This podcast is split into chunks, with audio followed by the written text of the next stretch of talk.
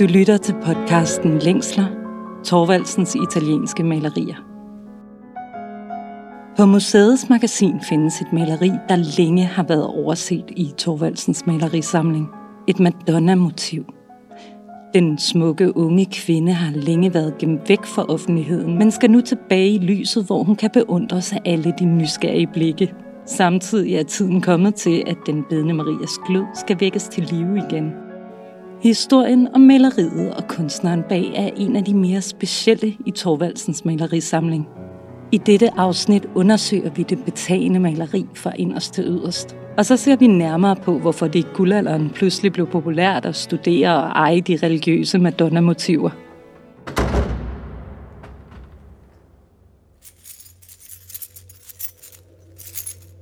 Vi er på første sal på Torvaldsens Museum, og jeg er på vej ned og mødes med min kollega Leila Skøthav, der er museumsinspektør og ansvarlig for Torvaldsens malerisamling. I foråret 2021 er Leila kurator på udstillingen Længsler, Torvaldsens italienske malerier. Jeg har aftalt med hende, at vi skal mødes i museets magasin, hvor hun har lovet at vise mig det helt særlige maleri.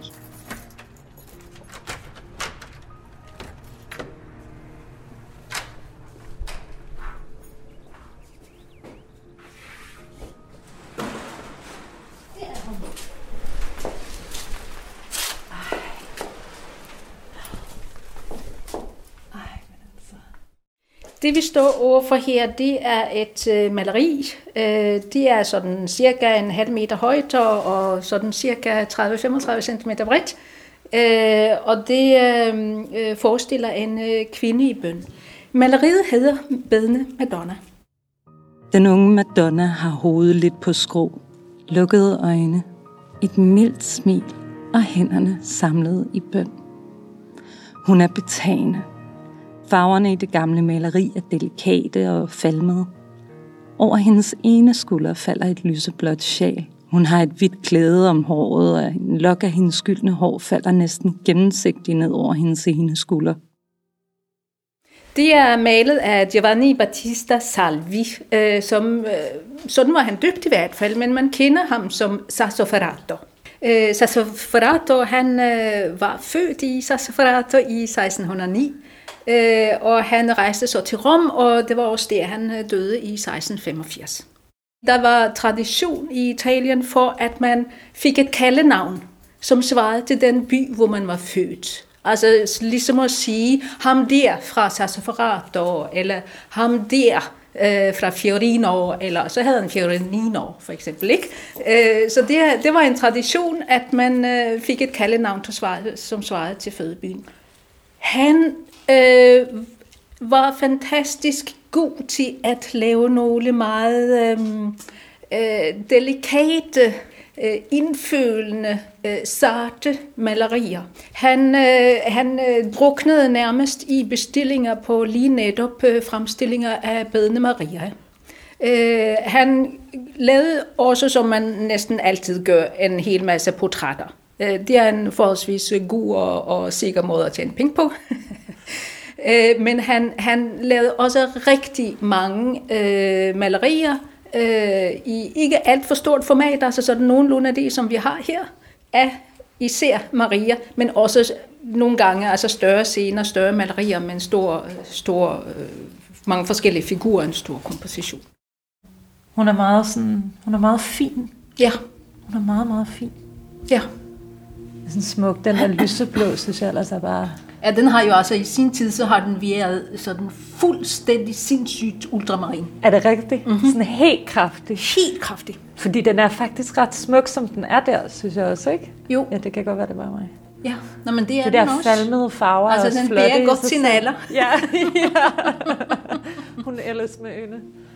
Ja, Madonnaen bærer sin alder smukt, som hun hænger der på væggen i magasinet. Men hvordan er hun overhovedet havnet i Torvaldsens private samling?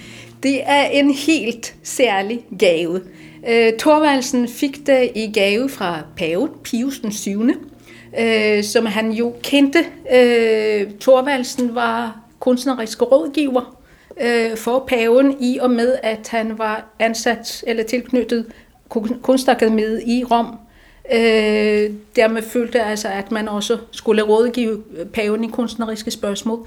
Øh, og så har han så valgt at give det her til, til Thorvaldsen, inden han, øh, inden han døde. Øh, vi ved ikke præcis, hvornår. Pave Pius den 7. dør i 1823. Så vi ved altså, at maleriet er kommet til Thorvaldsens samling inden da. Leila forklarer videre, at de her religiøse malerier ofte rent faktisk havde en funktion.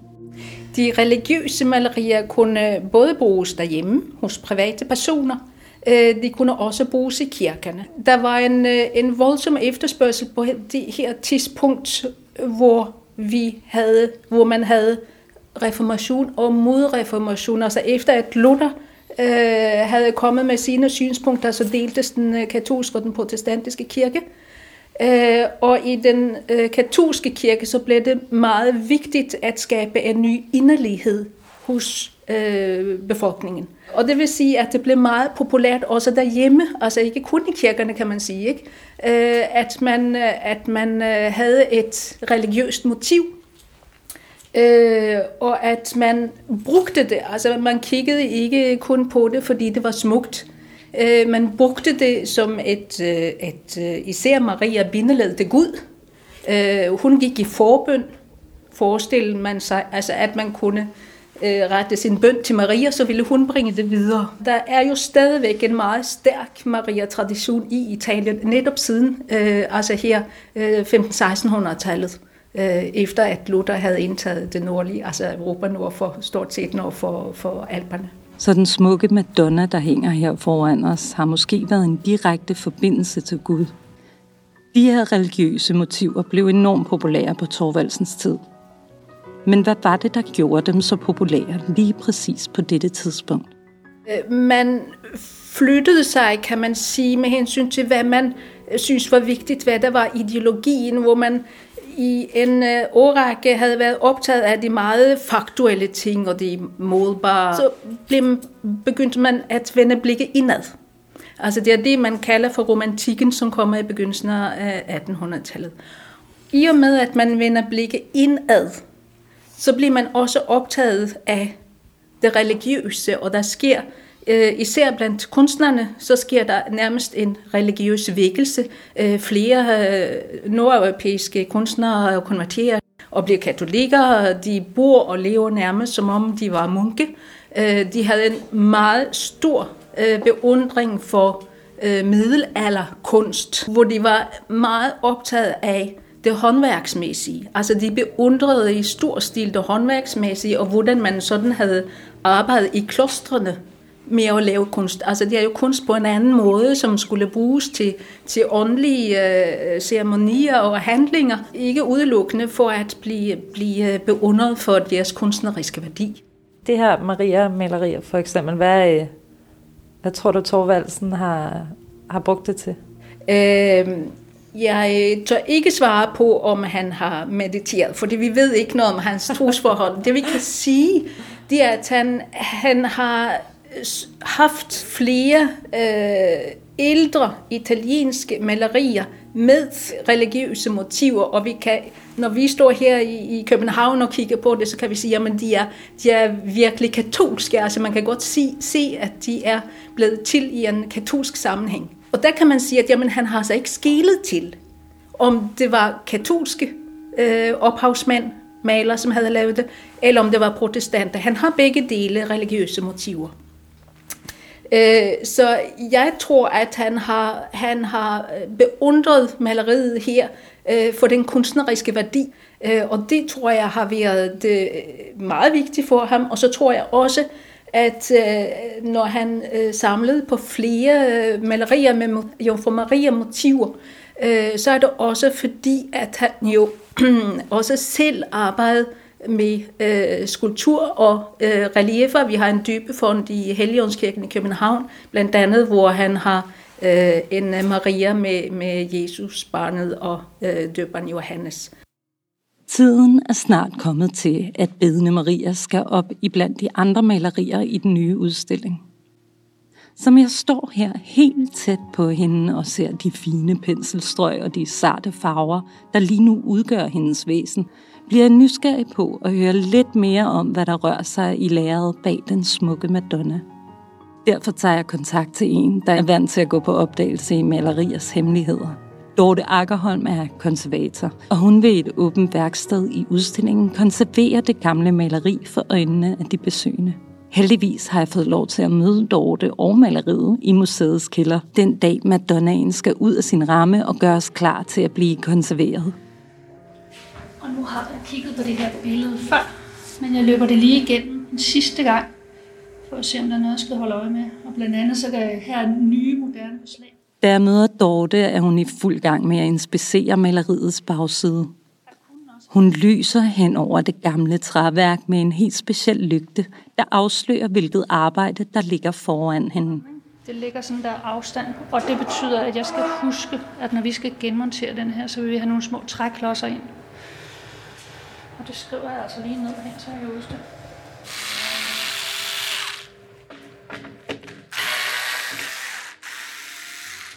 Skrue for skrue bliver det elgamle maleri, som længe har været gemt væk i magasin, forsigtigt løsnet fra sin ramme. Så skal vi lige have min lille lygte her. Se de her søm. De er lige nærmest sådan nogle nitter, der er bukket ned. Ikke? Og man kan også se, at værket er klæbet op. Altså det, der hedder dubleret, eller relined hedder det. Altså de to lader oven på hinanden faktisk. Og det kan man først se herom, når vi netop har fået det ud af rammen nu. Ikke? Fordi vi, her ser vi jo et lade på forsiden, og det går ned på siden, men man kan se, at der er grovere vævet lader nedenunder, men de er klippet meget tæt sammen, og sådan på godt dansk syltet godt ind i hinanden med noget bindemiddel. Klister, ikke? Betyder det så, at det, det lærred, der er malet på, ligesom er, er sat på efterfølgende, eller hvad? Eller Nej, det altså det har, starten? der er originalmaleriet på det originale lærred, men det har forventeligt formodentlig haft en del skader, og derfor har man klippet det op på et andet lærred på et tidspunkt for mange, mange, mange år siden. Okay. Det er bestemt ikke en ny øh, dublering, øh, relining der. Og du kan også se, det kan vi lige se her med UV-fluorescensen. Du kan se det der helt grønlige fernisen, den, ja. den der helt grønlige, den stopper her. Fernis er en gennemsigtig væske, som påføres maleriet. Det danner en overflade, der giver en finish og værner mod slitage og fugtighed, der kan skade maleriet. Så efter det har man så øh, givet den fernis, så fernisen er kommet til senere, kan man sige, efter den der. Den her fernis, vi ser nu i hvert fald. Ikke? Ja, det er rigtig spændende, det er jo faktisk lige her, fordi at der kan man se Madonna øh, og hendes øjne, og så hendes hår, der kommer ud af klædet. Og det hår, der er lige her, der er noget af det, som, som faktisk er sekundært. Det ligger oven på fernisen, og det kan man nemlig se i UV-fluorescenslys. Du kan se, de ligger her. I, de helt mørke der, de ligger oven på fernisen, og det betyder, at når jeg fjerner støv og så sker der ikke så meget, at jeg fjerner støv og men når jeg fjerner fernis, så kommer jeg til at fjerne dem også. Altså vil det sige, at nogen har prøvet at rette på billedet oven på, oven på fernisen? jeg synes måske ikke, prøvede at rette, men har valgt at tilføre de der hår af en eller anden grund, og det kan jo godt være, at, at der foregår jo meget mere. Jeg har jo noget i vente, fordi her under fernisen, der ligger der jo, det kan man se med uv der ligger der noget ujævnhed. Ikke? Der, der, er simpelthen, der ligger også nogle retuscher her nedenunder. Ikke? Det er jo et maleri, der har været i gang i mange omgange. Ikke? Altså en observation, som jeg ikke har gjort før, som jeg synes er lidt sjov, det er jo, at, at, at der er jo faktisk også hår her nedover. Ja, det er det. Og Som, det er som, som det, det er nemlig helt gennemsigtigt og, og, og slidt. Så nogen har altså valgt at tilføje ekstra hår på den smukke Madonna. Dortes UV-lys afslører i løbet af undersøgelsen flere hemmeligheder i maleriet, der ikke er synlige for det blotte øje. Blandt andet områder i det blå sjæl, som viser, at nogen tidligere har forsøgt at restaurere den blå farve. Men hvordan kan du se for eksempel den blå kappe, hun har om Ja. skuldrene? Ja. Hvordan kan du se, hvad den blå, hvordan den rigtig var? Men det, det kan jeg sådan set, øh, altså det, det kan jeg sådan set heller ikke, hvis man kan sige det sådan. Man kan, man kan jo ikke se, hvordan den har været helt oprindeligt, for den er falmet væsentligt og bleget væsentligt. Og, men det man kan se, det er, at den har haft øh, draperingerne, sådan rent motivmæssigt, har jo øh, laseringer i de mørke områder. Og der kan man se rester af den, men man kan også se nogen, der ligger der en plet der. Mm. Det, er en, det er en eftermørknet retus. Der er ingen tvivl om, der har været mørkere her og mørkere her og højlys op her. Men alle de der fine laseringer og nuancer, de er i min verden forsvundet over tid, så det blev sådan nogle meget hårde overgange. Mm. Ikke? Så det der fine fald, et draperi vil have, det er det, det, det, det, der bliver, hvad skal man sige, det kommer ikke tilbage. Men til gengæld kommer farvernes intensitet tilbage, så kan man sige, at hun har et meget smukt, øh, fint ansigt, læberne og, og næsen. Hvad er det for nogle penselstrøg, det der? Det ser jo sådan helt øh, glansbilledagtigt ud. Jeg tror bedst, du kan se det, når, altså, jeg vil sige, når vi renser det, fordi hvis der endelig er noget tilbage, her for eksempel omkring hendes negl, og ned på hendes negl, der er et høj, højlys, kan du se det? Mm, ja. Når vi renser det her, så vil man kunne se de der strøg i de der højlys. Også lidt der, du kan se penselretningen. I Dortes helt særlige lys finder vi både ældre repressioner, små revner i Madonnaens læber og i hendes pande. Alt sammen ting, der ikke er synlige ved første øjekast. Men kan Torvaldsens fine Madonna reddes? Kan hun genskabes i sin oprindelige fremtoning? Man kan godt, altså jeg vil sige, alt kan jo næsten lade sig gøre, så man kan godt genskabe øh, øh, også motivdele, helst ud fra forlæg, så man holder sig til det autentiske, af, sådan har det set ud. Så man digter ikke selv, og man, man, man har en regel, der hedder, at man tilføjer øh, kun, hvor der mangler noget. Altså man går jo ikke ud på originalen, eller det, der resterer.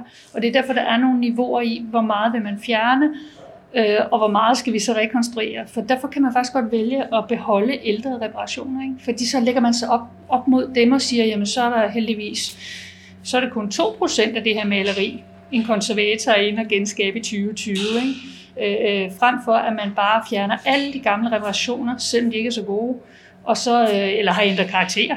De kan være teknisk fint udført, men har ændret karakter. Så beholder man faktisk nogle af dem kvæg, at, at, at billedet virker mere autentisk. Nu tager jeg lige sådan en her, vi skal have samlet. Det er simpelthen bare lige fordi, nu er den ude af sin guldbarn, så er den lidt mere sårbar.